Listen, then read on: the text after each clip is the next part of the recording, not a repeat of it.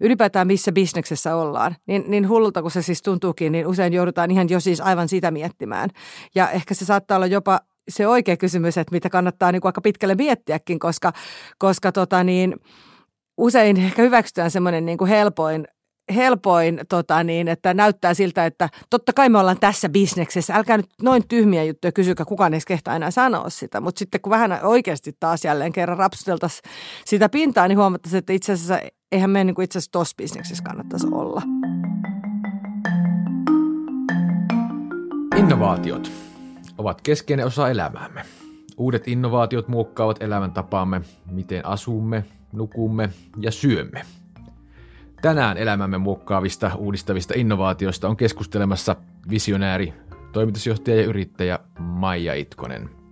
Tämä on Strategian seurassa ja minä olen Petri Toikkanen. Tervetuloa Maija Strategian seuraan. Kiitoksia. Aloitetaan taas formaatin mukaisesti sinusta, niin kuka on Maija ja mikä tekee Maijasta Maijan? No joo, se onkin, se onkin oikein hyvä kysymys, että tota välillä itsekin sitä kyllä mietin.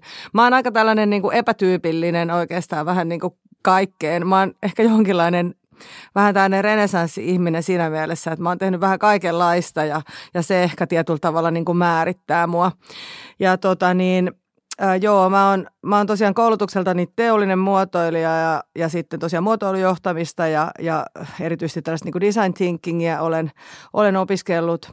Sitä pidän hyvin vahvasti niin kuin sellaisena omana niin kuin alkulähteenäni ja, ja siitä ammennan paljon.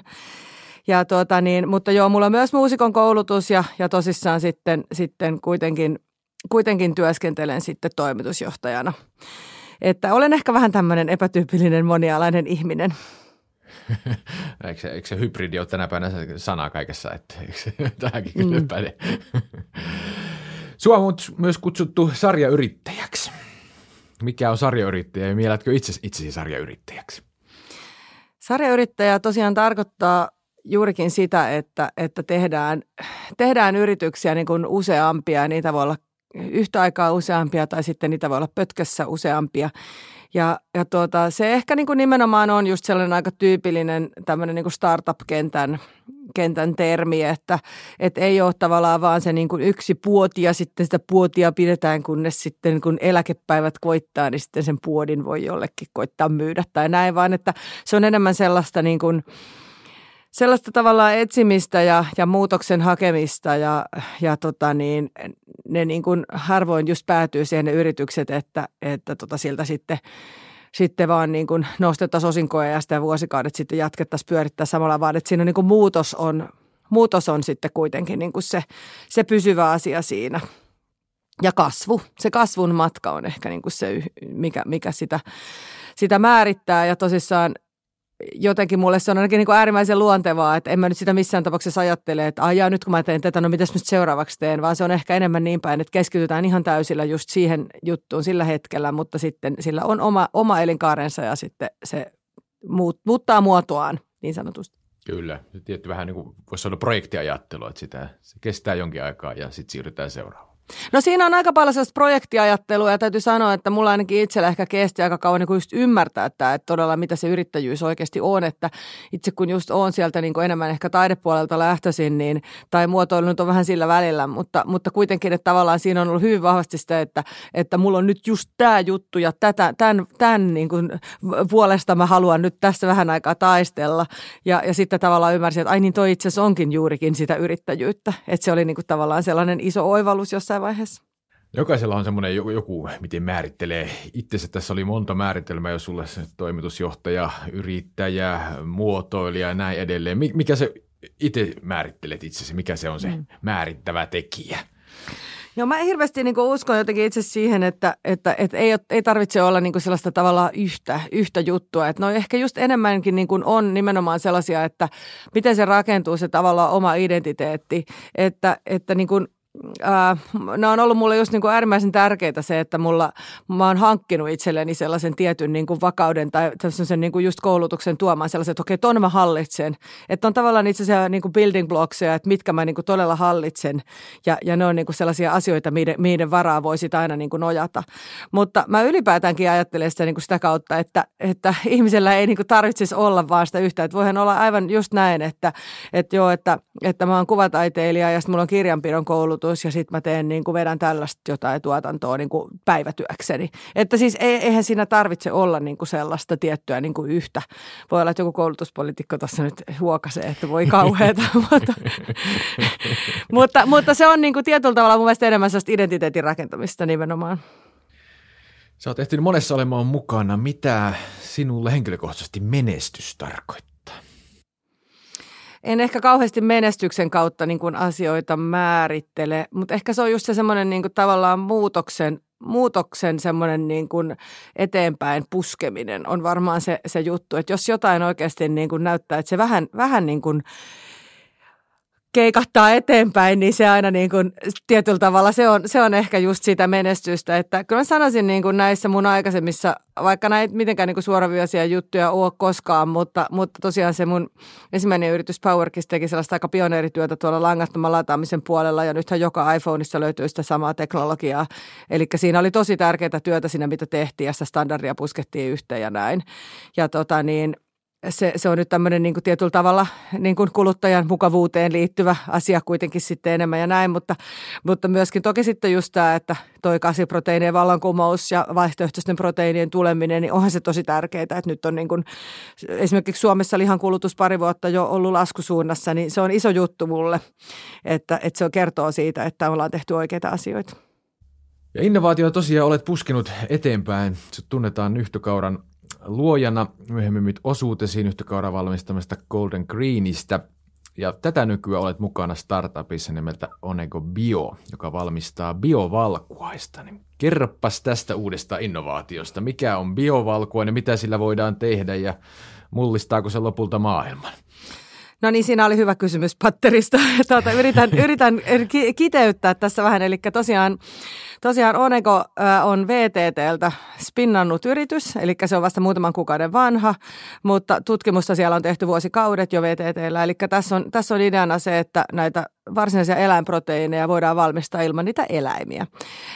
Eli voidaan saada ihan sitä samaa samaa valkuaista tehtyä sitten bioreaktorissa ja, ja sillä on valtavan suuret merkitykset sitten tähän niin kuin tuota, hiilijalanjälkeen ja, ja muihinkin ympäristövaikutuksiin, eli noin, noin 90 prosenttia voidaan päästä, päästä sitten siinä ympäristöjalanjäljessä alaspäin. Ja tuota, myöskin sitten iso, iso tuota, vaikutus kyllä sitten taas näihin myös tähän ihan kansanterveyteen, eli lintuinfluenssat ja antibioottiresistentit bakteerit ja vastaavat, vastaavat hommat, niin se on yksi iso kysymys ja toki sitten myöskin ihan tämä, tämä tota niin, tämänhetkinen äh, ruokatilanne, eli siellä on isoja, isoja haasteita edessä, niin tavallaan että tehokkuusajattelu, että jos päästään, päästään niin kuin kymmenkertaisiin tehokkuuslukuihin sillä, että mitä, mitä tuolta meidän pellolta saadaan, niin se on aika iso juttu. Että tämä on vähän sellainen niin kuin nyt kysymys, että, että tämä on aika kauan ollut tuolla pinnan alla kuplimassa, tämä solumaatalouden merkitys ja, ja pikkuhiljaa sieltä alkaa nyt tulla niin kuin konkretiaa sitten – ja ehkä mä sen verran voi vielä kertoa siitä teknologiasta, että toihan ei sinänsä ole mitään uutta, eli samalla tekniikalla on valmistettu entsyymejä ja, ja juostojuoksutteita ja vastaavia tämmöisiä apuaineita jo tosi pitkään, niin kuin kymmeniä vuosia. Mutta tota niin, sitten, sitten ajatus siitä, että, että sitä voitaisiin tehdä nyt sitten tavallaan näille pääproteiineille, niin on, on niin kuin sillä tavalla uusi. Mutta ei hirveän kummonen kuitenkaan, että jos miettii, niin se on vähän niin kuin oluen panemista. Että sulla on se mikroorganismi, jolle annetaan sokeria. No oluen panemisessa se antaa meille alkoholia, mutta sitten tässä tarkkuusfermentoinnissa se antaa meille sitä proteiinia. No vähän tuossa kuvasitkin, mistä tämmöinen innovaatio lähtee tutkimustyöstä ja siellä voi olla pitkäkin historia tekniikoiden hyödyntämisessä, mutta miten sitten tämmöisen kaupallistaminen, lanseeraaminen, niin kuin valmiiksi tuotteeksi muovaaminen, niin mistä se Mistä se lähtee? Joo, ka, tässä on niin tosi merkittävää aina, että, että lähdetään niin katsomaan tavallaan sitä kokonaisuutta ja konseptia ja kontekstia ja kaikkea sitä, että et, et mihin tätä voitaisiin käyttää ja miksi sitä olisi kiinnostava. Että se on vähän niin kuin näin, että mä näen, että toi on niin kuin vähän sellainen muotoilullinen asia oikeastaan aina, että, että tavallaan paketoidaan ja kristallisoidaan niitä asioita niin, että, että sillä on todella niin kuin merkitystä ja se ymmärretään että, että aina jos meillä on vaan se tavallaan teknologia ja, ja tutkimus, niin se kyllä jää helposti sinne pöytälaatikkoon ja ne kaikki upeat jutut ei pääse sieltä koskaan eteenpäin. Että vasta sitten siinä vaiheessa, kun todella, todella sille löytyy niin kuin nimenomaan se, se kaikki logiikka ja käyttötarkoitus ja mitä ja miten sillä voitaisiin tehdä, niin sitten se arvo vasta oikeastaan sinne niin kuin syntyy. Miten sä näet kokeilujen merkityksen innovaatioiden kehittämisessä ja kaupallistamisessa? No itse olen just prototypoinnista puhunut niin kuin äärimmäisen paljon, että, että uskon, uskon todella paljon, että se on yksi ihan keskeisimmistä asioista. Että tota, se, se nimenomaan se, että asioita voidaan hyvin matalalla kynnyksellä testata ja nimenomaan täysin päinvastaisesti, kun hirveän usein näkee isoissa yrityksissä sitä, että on tavallaan semmoinen niin tosi tiukka innovaatioputki, että sulla on näitä keittejä sitten joka kohdassa, että ensin pitää osoittaa, että business caseit näyttää, että tällaista kannattaa edes testata ja sitten vasta päästään niin kuin ensimmäistä kokeilua tekemään. Että, että kyllä tämä on, niin kuin, tämä on äärimmäisen hyvä esimerkki tämä biovalkoinen just tästä, että, että siellä on ollut tiimi, joka on, joka on vaan kerta kaikkiaan ollut niin kuin täysin päämäärätietoisesti vakuuttunut siitä, että tässä on sellaista, mitä me halutaan testata ja me halutaan kokeilla. Ja, ja sitten sitä, ne kokeiluthan ei tämmöisessä biotieteessä koskaan niin ole mitään semmoisia, että hei tänään mä kokeilin sitä, vaan siis ne on vuosia siis kestää ne kokeilut välillä.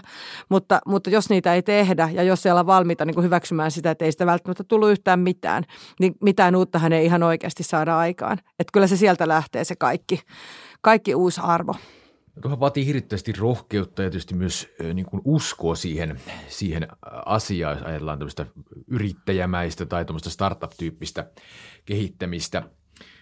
Mikä siellä toimii niin kuin driverina? Mikä ajaa innovaatioiden tekemistä? Onko se raha vai itsensä toteuttaminen vai maailman pelastaminen vai mikä se driveri siellä taustalla aina on? Mm. Niin, toi, toi on kyllä, ja varmaan eri ihmisillä on niin kuin erilaisia motiiveja ja näin, mutta, mutta tota niin, kyllä mä, kyllä mä niin kuin näen sen tosi selkeästi itsekin niin kuin aina ihmisistä, että tietyllä tavalla, että kumpaan, kumpaan niin kuin lokeroon sä meet, että oletko tyytyväinen siihen, että asiat nyt vain ovat, miten ne ovat, ja jos joku ei tule multa erikseen pyytämään, niin mä menen tätä samaa reittiä. Ja sitten on niitä, keitä ärsyttää aivan suunnattomasti, että kun tossahan se oikopolku olisi, ja miksi me ei käytetä sitä. Että nythän meidän kannattaisi ihan ehdottomasti käydä katsomassa tämä. Että se on vain sellainen, niin kuin, se on vain sellainen palo, mitä ei kerta kaikkiaan voi pysäyttää, ja se on, niin kuin, se on, niin, kuin, se on niin, kuin niin, niin vahva sisäinen, sisäinen tavallaan niin kuin drive, että on ihan kerta kaikkiaan pakko niin kuin päästä, päästä testaamaan ja kokeilemaan. Mutta tota, kyllähän se sitten, sitten niin kuin kun tavallaan vasta sitten ehkä nämä kaksi rahaa ja maailman pelastaminen tulee sitten vasta paljon myöhemmin, kun alkaa näyttää siltä, että hei ihan oikeasti tämä saattaisi oikeasti toimia. Että mitä jos tekisikin nyt näin ja mitä jos tekisikin noin, niin tähän itse asiassa yksi plus kaksi saattaisikin olla jotain, jotain uutta. Ja sitten se alkaa tavallaan näyttäytyä siltä, että hei, että tästä saataisiin enemmän irti. No vähän tuossa otitkin kantaa, että missä perinteisissä, etenkin isoimmissa korporaatioissa, niin siellä on niin kuin hyvin pitkä se prosessi uusien innovaatioiden tekemiselle. Niin miten tämmöisessä niin vakiintuneessa organisaatiossa, miten sä itse sanoisit, että miten siellä voitaisiin lisätä innovaatioille otollista toimintakulttuuria? Mm. Niin multa aina välillä siis kysytään siitä ja, ja tota niin, on niin kuin, että kun meillä on tässä tämmöinen tosi hyvä innovaatioprosessi jo ja sitten kuitenkaan me ei saada näitä radikaalia innovaatioita niin koskaan aikaa, että mikä, mikä tässä nyt niin mättää, että voiko sulla mitään niin kuin ideoita tähän? Ja, ja siis sitten kun tavallaan sitä katsoo, niin mun mielestä se on niin kuin täysin päivän selvää, että tuosta teidän systeemistä ei koskaan voi mitenkään päin saada mitään radikaalia aikaan. Että, että se on, kyllähän se niin kuin on se, että ne usein kuolee jo ennen, ennen kuin tavallaan ollaan päästy niin kuin liikkeellekään. Eli pitäisi katsoa kokonaan ylösalasin se, että, että saako asioita testata, saako ihan täysin niin kuin älyttömiä ajatuksia kuitenkin päästä sinne kokeiluun. Ja, ja tietyllä tavalla niin kuin mä näen tossakin vielä, että, että se on niin kuin vähän niin kuin molempia, että se on, se on ihan niin kuin, jos on joku sellainen teknologinen asia, joka on ihan hahmoton vielä, että hei, voisiko tämä, voisiko tämä niin kuin joku, joku tota niin, tietynlainen käsittely tai tietynlainen muutos tai tietynlainen niin lähestymistapa, voisiko siitä tulla niin jotain, vaikka ei tiedetä yhtään, mitä siitä voisi tulla. Niin se on niin tavallaan yksi. Ja sitten taas toisinpäin, että, että, että voitaisiko me niin jotenkin ratkaista tota ongelmaa, joka itse asiassa se kukaan ei olisi huomannut, että se ei edes koskaan olikaan mikään ongelma. Että tavallaan molempia niin kuin, tavallaan sellaista niin kuin tech-vetosta ja taas sitten niin kuin markkinavetosta tai tällaista niin kuin visionäärisyysvetosta, niin molempia pitäisi olla olla mahdollisuus testailla ja kokeilla. Ja, ja tota niin, Tuossa on sitten niin kuin erilaisia lääkkeitä, että musta tuntuu, että jotkut, jotkut sitten ehkä tekee enemmän tällaisia niin kuin pieniä pieniä tällaisia niin kuin innovaatiosoluja esimerkiksi, jotka saa toimia niin kuin hyvin, hyvin itsenäisesti ja hyvin tavallaan niin kuin rajoittamattomasti. Mutta, mutta tota niin, kyllä mä toisaalta niin kuin näkisin, että musta se olisi aivan hirveän ihanaa, että, että ne ei tarvitsisi olla minään tuommoisina niin kuin kommandoryhminä, vaan että se voisi olla ihan siinä oikeassa tekemisessäkin, siis ihan luvan kanssa niin kuin saisi sais tehdä ja, ja, ja testailla ja kokeilla. Tänään paljon puhutaan asiakasymmärryksestä, on puhuttu palvelu, palvelumuotoilusta, että asiakasta pitäisi ymmärtää ja se tavallaan nähdään, että se on niin kuin kaikkien innovaatioiden jonkinnäköinen alku, alkulähde, niin mitä siitä asiakkaasta täytyy tietää, kuinka hyvin se täytyy tuntea, että kannattaa lähteä, lähteä jotain keksintöä viemään eteenpäin? Niin joo, on hyvä kysymys, koska siis lähtökohtaisestihan ihmiset ei välttämättä ollenkaan tiedä, että mitä he haluavat. Ja siis se, se halu saattaa olla aivan, aivan niin kuin todella siis sellainen pintapuolinen, joka ei aidosti niin kuin tuokkaa siis mitään onnellisuutta.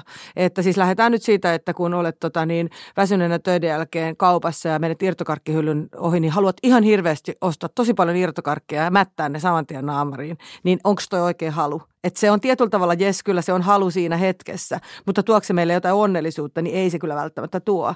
Että tavallaan se on just se, missä se muotoilu ja, ja muotoiluajattelu on niin kuin ihan keskeistä ja nimenomaan pitäisi, pitäisi pystyä huomattavasti enemmän tuomaan juurikin sitä muotoilullista ajattelua sinne ihan niin kuin tavallaan strategian sinne alkupäähän ja sinne, sinne niin kuin missä vasta mietitään, että mitä, mitä me niin voitaisiin ylipäätään tarjota, niin, niin, niin se on niin kuin mun mielestä se, että ymmärtää aidosti sitä, että okei, tältä näyttää nyt, mutta onko se oikeasti lainkaan sitä, miltä se, niin kuin jos vähän rapsutetaan pintaan, niin onko siellä alla joku ihan toinen todellisuus vai, vai missä tämä maailma menee. Ja sitten tietysti vielä päästään siihenkin, että, että nythän me halutaan, me nykyihmiset halutaan kaikenlaisia asioita, joita me ei niin kuin todella missään tapauksessa pitäisi haluta. Että me halutaan kaikkia, tota niin, voitaisiin vaikka kerran kuussa mennä jonnekin tuonne Palmurannalle lomailemaan. Kyllähän se, semmoista voisi aivan hyvin niin kuin haluta, mutta tota niin, tavallaan se ei ole mahdollista ja sen takia niin kuin tietyllä tavalla pitäisi, pitäisi myöskin niin kuin, tavallaan auttaa toisaalta sitten siinä niin kuin yhteisen hyvän saavuttamisessa.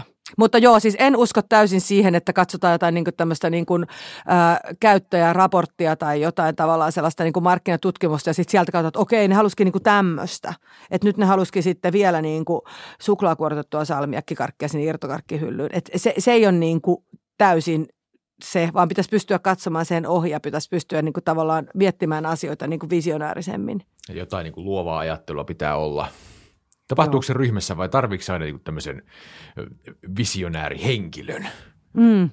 Niin, siis ihmisillähän on niinku ryhmätöissä hyvin erilaisia rooleja ja, ja siis se on niinku itse asiassa aivan, aivan mieletöntä huomata se niinku ryhmätyön voima. Että voi olla tavallaan sellaisia ihmisiä, jotka itse asiassa on aika niinku perinteisiäkin ja aika tavallaan silleen niinku ehkä vähän sille urautuneitakin, mutta sitten kun ne saa, pääsee sellaiseen niinku vaikutuspiiriin, jossa on joku ihminen, joka ky- kykenee sitten niinku tavallaan kyseenalaistamaan ja, ja kysymään oikeita kysymyksiä ja sinkauttelemaan niitä erilaisia näkökulmia, niin ne saattaa saada ihan mielettömän boostin niinku tavallaan omaan tekemiseensä. Että tavallaan, niin kuin, ja sitten taas just toisinpäin, että tavallaan sellaiset niin kuin, tasaisemmat, tasaisemmat, ehkä vähän perinteisemmät ajattelijat saattaa tuoda just sillä niin kuin hyvin paljon sitä konkretiaa, että hei okei, että nyt oli niin, kuin niin korkealentossa, että mitä jos me tuotaisiin se tähän, niin sehän itse asiassa niin kuin alkaisikin toimia. Ja se on niin kuin mun mielestä tosi hienoa, että just se erilaisten, erilaisten ajattelijoiden ryhmätyö, niin sehän on ihan kaikkein parasta. Puhutaan hetki vielä historiasta. Sut tunnetaan tosiaan tämän nyhtokauran luojana proteiinirikas, todella hyvä koostumus, tehty kaurasta, jossa on tietysti tunnetusti terveyshyötyjä, helppo valmistaa ja näin edelleen.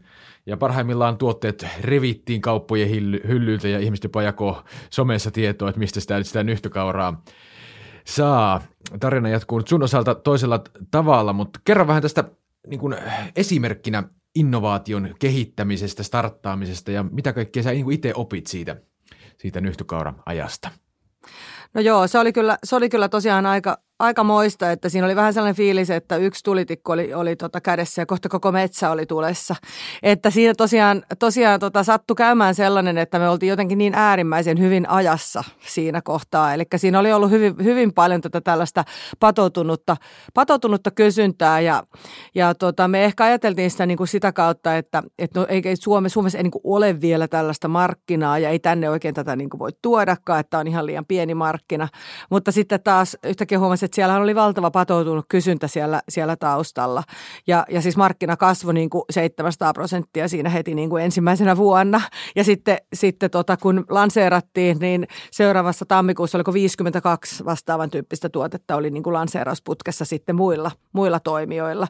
Eli siinä niin kuin selvästi kyllä niin kuin herätettiin, herätettiin joku nukkuva juttu sieltä ja se oli, se oli niin kuin aika iso juttu. Mä niin kuin näkisin, että, että tota, ylipäätään toi koko, koko ajatus siitä, että, että kasvi proteiini on ihan tavallista ruokaa. Että se ei ole mitään sellaista, niin kuin, että sitä syödään, syödään vaan niin kuin sieltä erikoisruokavaliopöydästä. Niin se on ehkä se sellainen niin kuin kaikkein iso juttu tuossa. Ja vähän samantyyppinen kehityskulku on tapahtunut tosi monessa muussakin länsimaassa. Suomessa se oli ehkä niin kuin varsin vahva, sanotaan niin kuin näin. Että, että tota, täällä oli ollut jotenkin aika sellainen niin kuin ehkä, ehkä uinuva ja perinteinen niin kuin se tilanne tuossa. Ja sitten, sitten tavallaan yhtäkkiä niin kuin tosi moni heräsi siihen, että hei, että mä voisin ihan hyvin hyvin syödä tätä.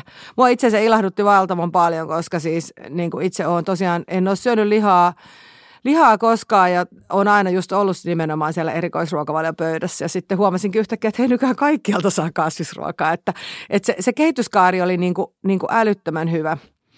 Ja tota niin, mehän sitten siinä aika alkuvaiheessa vuosi oli kuitenkin 2015, että tosi paljon on muuttunut sen jälkeen ja tosi paljon on niin edistynyt tämä, että, että siinä kohtaa sitten näytti siltä, että tota, paljon olisi pääomasijoittajat ollut kiinnostuneita sitten tätä kansainvälistä kasvua ja kaikkea muuta niin rahoittamaan, mutta, mutta, mutta tehdas olisi pitänyt pankkilainalla sitten kuitenkin niin kuin henkilötakauksin rakentaa, niin tavallaan se oli vähän sitten semmoinen, että hei, tämä ei voi oikeasti olla näin, että, että, että eihän tässä nyt ole niin mitään järkeä, että en mä, en mä voi niin ottaa itselleni kontolleni 10 miljoonaa lainaa ihan vaan niin kuin siis siitä ilosta, että saadaan niin kuin tätä tehdä. Ja tota, sitten, sitten tosissaan, tosissaan sitten päädyttiin hyvissä, hyvin, hyvin varhaisessa vaiheessa jo myymään se sitten, sitten teolliselle omistajalle. Puhutaan vähän strategiasta. Kerran tässä strategian seurassa ollaan, niin sä oot tullut useammassa startupissa mukana ja siellä tietysti yrityksen arki on niin hektistä ja jatkuvasti muuttuvaa, niin tarvitseeko startup strategian? No startup kyllä todellakin siis tarvitsee strategiaa, mutta se ei ehkä välttämättä ole ihan samanlainen kuin mitä, mitä niin kuin tavallaan isommissa yrityksissä strategiana nähdään. Että tietyllä tavalla, kun se konsensus on aika helppo saavuttaa, kun sulla on founderit, jotka, jotka niin kuin on sen homman päällä ja, ja sijoittajat, jotka on niin kuin täysin, täysin sitoutuneita myös siihen, siihen juttuun, niin tavallaan siinä on niin kuin enemmän se, että, että että todella niin kuin tiedetään, mitä tehdään ja mitä saadaan tehdä. Että tavallaan, että ei tarvitse jäädä niin kuin siihen tavallaan junnaamaan. Että musta se on niin kuin enemmän sellainen, että, että se on niin kuin vähän sellainen, niin kuin, tie on selvä niin sanotusti, että tosta mennään ja nyt ei tarvitse muuta tehdä kuin painaa sitten vaan kaasua. Että tota, se, se niin kuin ajatus siitä, että, että sitä tarvitsisi niin kuin hirveästi jalkauttaa tai että sitä tarvitsisi niin kuin mm. hirveästi alkaa sitten miettimään, että no mitä tämä konkreettisesti tarkoittaa, tarkoittaa se nyt tätä vai tätä, niin, niin, niin sitä ongelmaa ei ehkä yhtä, niin, kuin niin paljon ole.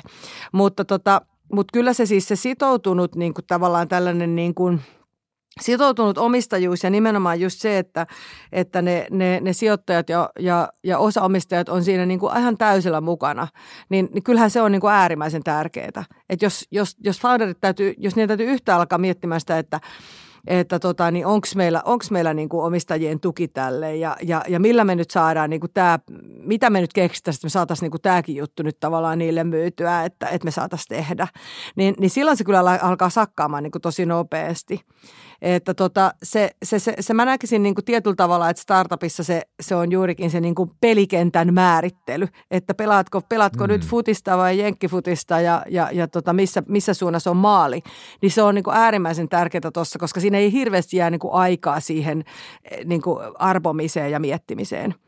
Ja mikä on niin iso, iso ero tavallaan startupin ja, ja isomman yrityksen osalta, niin kun ne päätökset pystytään tehdä niin nopeasti, että jos jotain niin tehdään, niin sitten se tehdään. Että siinä ei tarvitse tavallaan käydä just näitä, niin kuin, että kuinka monta eri, eri kokousta ja kuinka monta eri keittiä ja kuinka monta eri, että sitten, sitten kun ne tavallaan se iso, isot linjat on selvillä, niin sitten ne pienet päätökset pystytään upottamaan sinne niin, että ne toteutetaan niin kuin sitten käytännössä perheeti.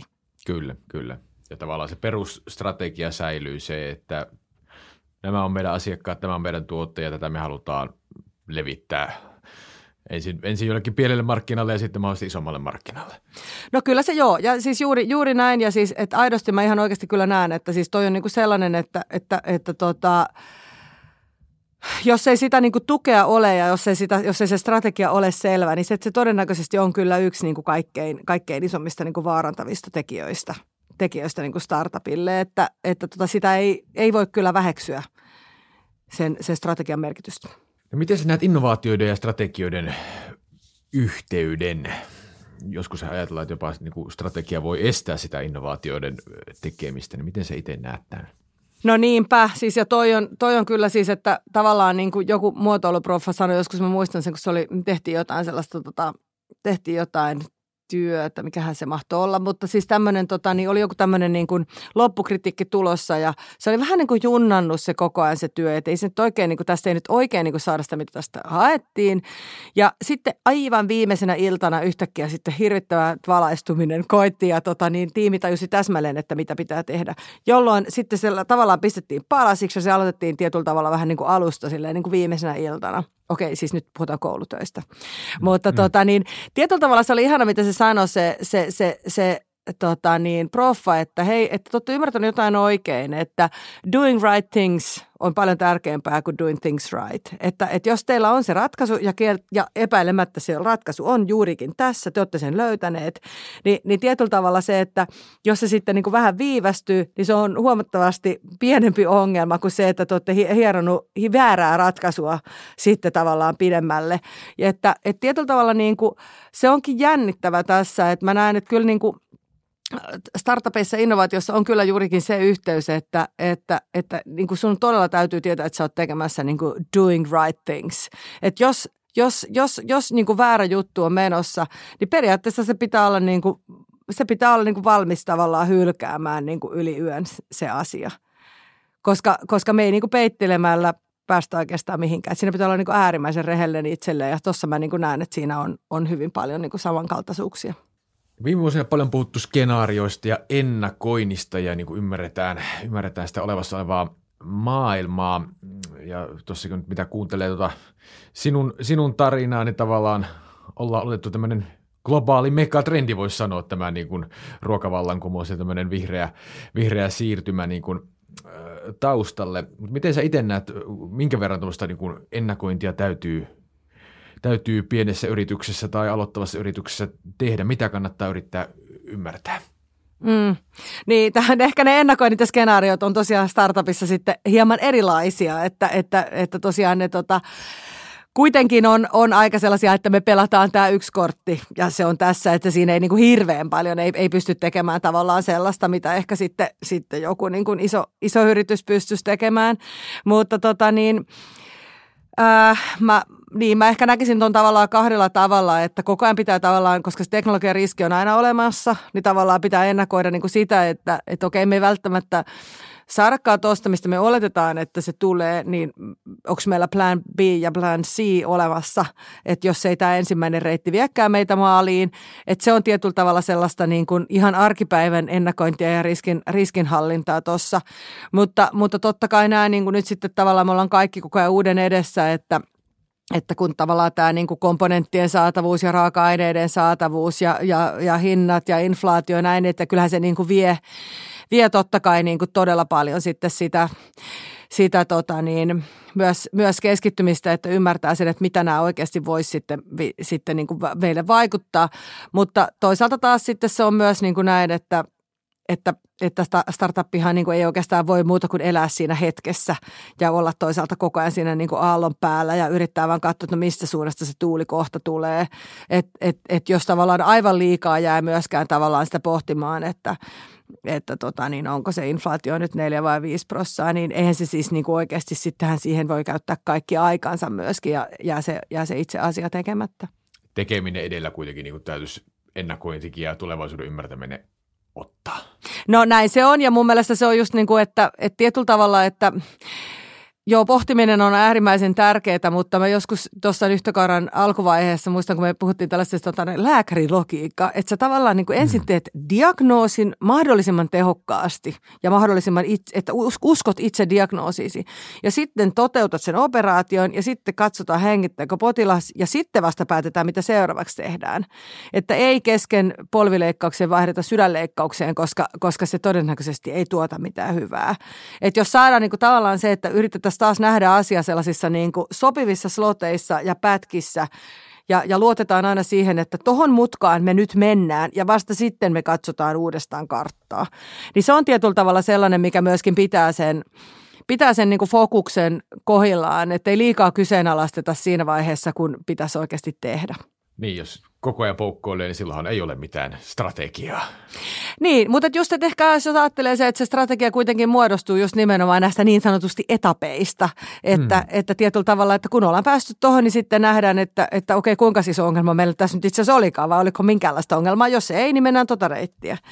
Ja, ja tota niin, että se, on, se on tietyllä tavalla mun mielestä sellainen, niin kuin, mistä itse hirveän paljon tykkään, niin on just tämä ajatus, että elefantti pitää syödä palasissa, koska kyllä se on aina mahdollista. Mahdollista, joka ikinen ongelma on mahdollista pilkkoa tarpeeksi pieniin palasiin jotta ne on kukin ratkaistavissa. Mutta siihen täytyy vaan ryhtyä siihen toimeen, että jos pelkästään vaan jää miettimään sitä, että leikkaanko mä tosta palan vai tosta palan, niin sitten, sitten taas jää niin kuin tuostakin asiasta koko se hyöty. Toivottavasti tulevaisuudessa elefanttikin on kasviproteiinista. No juuri näin. No mikä semmoisen innovaation, nyt tiivistetään vielä, niin mikä se on innovaation resepti? Mitkä sun omat vinkit olisi siihen, että jos haluaa luoda mullistavan innovaation, niin mitä tehdä? Oikein hyvä kysymys. Tuota niin, äh, se ihan ensimmäinen juttu on kuitenkin se, että valita se, että missä, missä, niin kuin, missä, missä on juurikin näitä pinnan alla kuplivia asioita. Eli tavallaan kyllä mä ajattelisin sen, että jos ihan auringonlaskun alalta lähdet niin kuin jotakin tekemään, niin sitten se pitää ainakin kääntää täysin ympäri. Että tota, mieluummin, mieluummin jonnekin sinne, missä ihmetellään ja, ja, ja etsitään ja kysellään ja niin kun iso osa porukkaa ei vielä ollenkaan tiedä, että mistä tuossa on kyse. Niin tavallaan siellä, siellä niitä niin kuin sellaisia isoja juttuja on löydettävissä, koska kyllä se ajoitus on tuossa niin äärimmäisen tärkeä. Ja tota niin, sitten kun se on löytynyt se se, se oikea ala ja se oikea niin kuin suunta. Ehkä se voi just al, alkuun ollakin niin kuin nimenomaan aika hahmoton se suunta, että jostain tuolta suunnalta sitä saattaisi löytyä.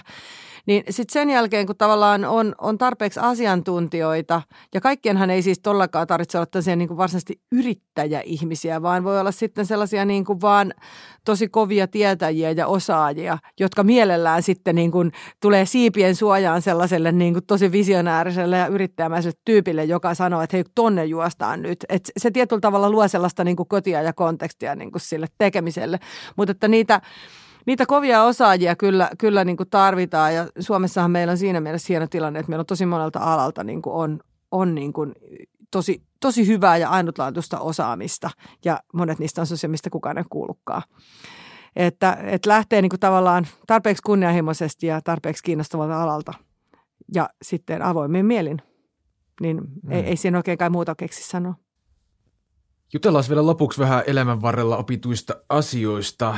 Mitä aiot tehdä seuraavaksi? Mitä aiot oppia? No joo, mä luulen, että tässä solumaataloudessa on nyt mulle, mulle tota niin hyvää, hyvää oppisarkaa vielä, vielä tosiaan aika, aika pitkäksi aikaa, että tota, että, että tämä on nyt niin kuin sellainen sillä lailla iso ja uusi asia, mutta tota ehkä, ehkä mä niin kuin tavallaan ajattelen just näin, että mä haluan vielä tavallaan päästä näyttämään tämän niin kuin ruoka, ruokasysteemin muutoksen niin kuin tavallaan sitä seuraavaa vaihetta. Eli että tuodaan niin kuin vielä tavallaan niin kuin uusia, uusia juttuja ja, ja, ja, ja näyttää sitä, että se on ihan täysin mahdollista. Mutta tota, oppimistahan tämä siis koko ajan on ja, ja, ja se on, mun mielestä se on itse asiassa loistava ajatus se, että oppiminen on tietyllä tavalla pääsylippu, koska periaatteessa sä voit olla niin kuin ihan mitä vaan ja sä voit muuttaa itsessäsi ja muuttaa niin kuin ympärillä olevassa asioissa ihan mitä vaan, jos sä haluat ja pystyt oppimaan. Että se on niin kuin itse asiassa sellainen, sellainen niin kuin mindsetti kokonaisvaltaisesti – mutta kyllä tässä paljon, paljon, paljon opittavaa on tästä solumaataloudesta ja hyvä puolen se, että ei niitä kukaan muukaan vielä tiedä. Että nyt pääsee niin kuin oikeastaan vähän luomaan ja oppimaan niin kuin samanaikaisesti. Kyllä. No mites, onko sulla itsellesi joku suositus tämän podcastin kuuntelijoille? Mitä, mitä kannattaisi lukea tai kuunnella? Mikä on itseesi joku vaikutuksen tehnyt? Joo, mä itse niin ajattelen aina sitä, että pitäisi aina koetella niitä tietyllä tavalla erilaisia skenaarioita ja siis sellaisia niin vähän, että okei, no voisiko, voisiko toi olla. Siis Okei, tähän nyt pieni tämmöinen niin sivuhuomautus. Mä en missään tapauksessa ajattele, että meidän pitäisi käyttää koko elämämme vain etsien, että no mitäs minä haluaisin, koska meidän ihmisten mielihän on rakennettu niin, että me kiinnostutaan siitä, mitä me tehdään. Sehän on niin kuin aivan fakta. Mutta silti joku sellainen niin kuin tietynlainen koettelu kokonaan, että voisiko mä olla niin kuin tollanen ja voisiko mä, voisiko mä mikä mä niin kuin oikeastaan tässä nyt niin kuin olen. Niin se on tavallaan niin kuin tosi, tosi tärkeää koko ajan. Ja, ja tota niin, mä olin tosiaan tosiaan tuossa, Golden Greenissa nyt työskentelin innovaatiojohtajana sitten jonkin aikaa ja, ja olin tavallaan niin kuin paljon enemmän sitten siellä niin kuin tuotekehityspuolella. Ja tota niin, niin, niin äh, itse sitten justiin siinä, siinä kun, kun vähän niin kuin mietin tätä, tätä uramuuvia, että, että olisiko se sitten nyt hyvä siirtyä tähän uuteen yritykseen ja, ja näin, niin tietyllä tavalla sen niin kuin yrittäjämäisyyden mä hyvin vahvasti niin kuin tiesin ja hyvin vahvasti niin kuin, että se, se on niin kuin, tosi paljon niin kuin minua. Mutta mä toisaalta olen ajatellut myös sen, että mä haluaisin, haluaisin oikeasti olla niin kuin tosi hyvä toimitusjohtaja. Ja, ja tota niin, toi, tämä on itse muuten vähän siihen aikaisempaan oppimiseen, että se on nimenomaan, että olla hyviä yrittäjä ja olla hyvä toimitusjohtaja, ne on niin kuin kaksi tosi eri asiaa sitten kuitenkin. Et siinä on tietyllä tavalla niin kuin, mä oikeasti aidosti haluaisin, haluaisin olla niin kuin hyvä toimitusjohtaja ja siihen sattui tota niin, ystäväni Hannu Matias Nurmi oli kirjoittanut juurikin ihan mahtavan kirjan nimeltä toimitusjohtaja ja Musta tuntui siis ihan mielettömältä, kun mä luin sitä kirjaa, kun mä olin juurikin tekemässä tätä, tätä niin kuin päätöstä itselleni, että läheks mä nyt niin kuin tähän ja olisiko tavallaan, että haluanko mä oikeasti olla toimitusjohtaja vai mitä mä oikeasti haluan olla. Ja se oli jotenkin niin kuin, tietyllä tavalla tosi hienoa, koska mä luin sitä kirjaa, niin, mä, niin kuin musta tuntuu, että niin joka lause tavallaan puhutteli mua. Että, että tätähän se, niin kuin, että, että Hannu Mattis on hienosti niin kuin kiteyttänyt tähän näitä, että mitä se oikeasti tarkoittaa olla toimitusjohtaja. Ja, ja vähän niin kuin, musta tuntuu, että se oli vähän niin kuin työhaastattelu tietyllä tavalla, kun mä luin sitä kirjaa. Että, että haluat sä lähteä tähän ja onko tämä oikeasti sulle. Ja, ja se antoi mulle niin kuin tosi, tosi vahvasti just sellaista uskoa, että okei, tämä on, tämä on niin kuin juurikin sitä, mitä mä haluan tehdä. Että tietyllä tavalla niin kuin koetella, koetella sitä, että että onko toi sitä, mitä mä haluaisin ja mitä mä niin osaisin ja missä mulla olisi eniten annettavaa. Niin, niin se on mun mielestä tosi, tosi hyvä ja sitähän ei myöskään koskaan saa ilman, että tutkii ja testaa ja kokeilee ja koettelee. Niin se on ihan sitä samaa, mistä puhuttiin aikaisemmin. Näihin hyviin, innostaviin sanoihin on hyvä päättää tämä haastattelu. Kiitos haastattelusta Maija. Tämä oli Strategian seurassa. Lisää asiaa strategiasta seuraavissa jaksoissa. Kannattaa tsekata myös ssjs.fi. Sieltä pääset myös liittymään Suomen strategisen johtamisen seuraan, oppimaan strategioista ja verkostoitumaan muiden strategisesta ajattelusta kiinnostuneiden kanssa. Kuulemisiin.